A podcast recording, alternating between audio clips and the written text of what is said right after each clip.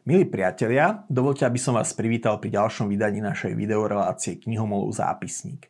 Zároveň vám chcem popriať všetko dobré v novom roku 2021, vrátane množstva skvelých čitateľských zážitkov. Dnes budeme hovoriť o knihe, ktorá vyšla ešte pred Lani, v roku 2019, no ako si nám ostala do zásoby, je však výborná a rozhodne som ju chcel spomenúť v tejto relácii.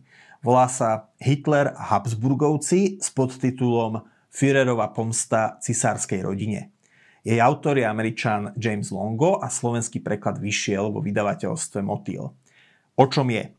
Asi všetci si z hodín dejepisu pamätáme, že v roku 1914 v Sarajeve zastrelili rakúsko-uhorského následníka trónu Františka Ferdinanda a jeho manželku.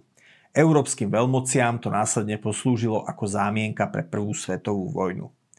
Menej známe je, že František Ferdinand a jeho žena, vojvodkynia z Loenbergu, po sebe zanechali tri deti, tri siroty. Najstaršia bola princezná Sophie, alebo Žofia, ak chcete po slovensky, ktorá mala krátko po atentáte 13 rokov. A potom tu boli jej dvaja bratia, v čase sarajovského atentátu 11-ročný Maximilian a 10-ročný Ernest. Tieto tri deti prežili prvú svetovú vojnu, medzivojnové obdobie i druhú svetovú vojnu a ich osudy boli porovnateľne zaujímavé ako osudy ich rodičov táto kniha je práve o nich. No paralelne s príbehom rodiny následníka rakúskeho trónu sa tu odvíja príbeh muža, ktorý svoje mladé roky prežil v Habsburskej Viedni, no Habsburgovcov z celej duše nenávidel. Tým mužom bol Adolf Hitler. Autor James Longo časť knihy venuje práve Hitlerovmu mladému viedenskému obdobiu pred Prvou svetovou vojnou. Viedeň ako hlavné mesto Habsburskej monarchie sa vtedy rýchlo rozvíjalo.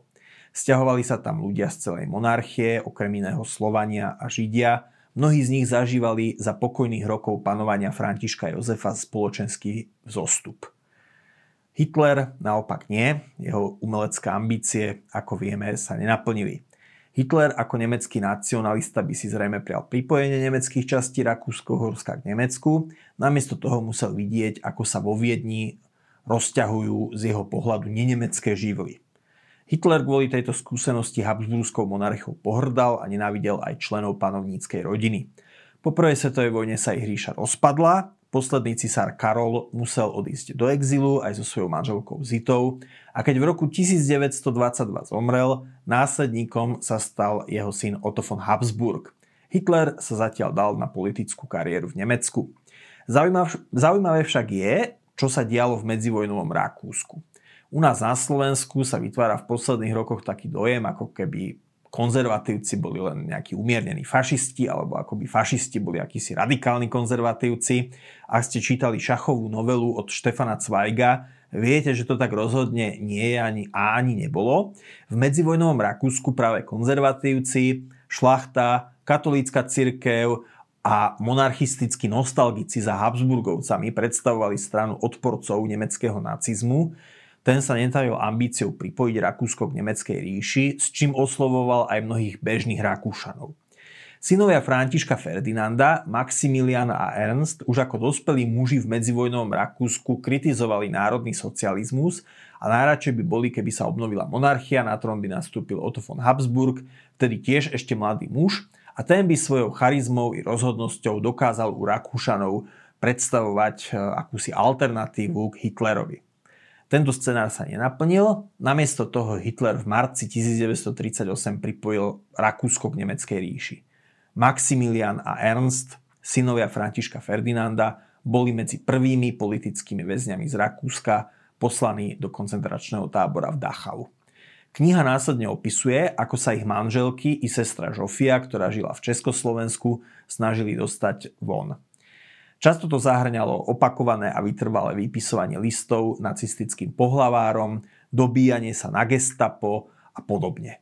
Je obdivuhodné, ako to tie urodzené ženy nesú a ako Maximilian a Ernst si nenechajú vziať dôstojnosť ani počas neludského ponižovania v koncentračnom tábore. Po celý čas im pomáha kresťanská viera, humor a schopnosť tešiť sa z maličkosti. V rámci možností pomáhajú aj spoluväzňom. U nás je šlachta často karikovaná, zosmiešňovaná, no táto kniha je holdom pre určitý druh aristokratického konzervativizmu, ktorý sa nezaslúžene málo vyzdvihuje a ktorý už z veľkej časti vymizol aspoň z našej časti sveta, podobne ako šlachta samotná. Možno literárnou výnimkou je už spomenutá šachová novela Štefana Zweiga, ktorý, ktorá tento svet tiež opisuje.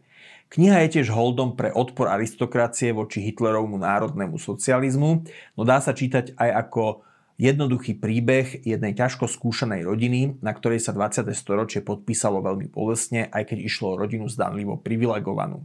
Takže James Longo, Hitler a Habsburgovci, Führerova pomsta cisárskej rodine, ešte raz všetko dobré v novom roku 2021 a dovidenia zase pri ďalšom vydaní našej videorelácie Knihomolov zápisník.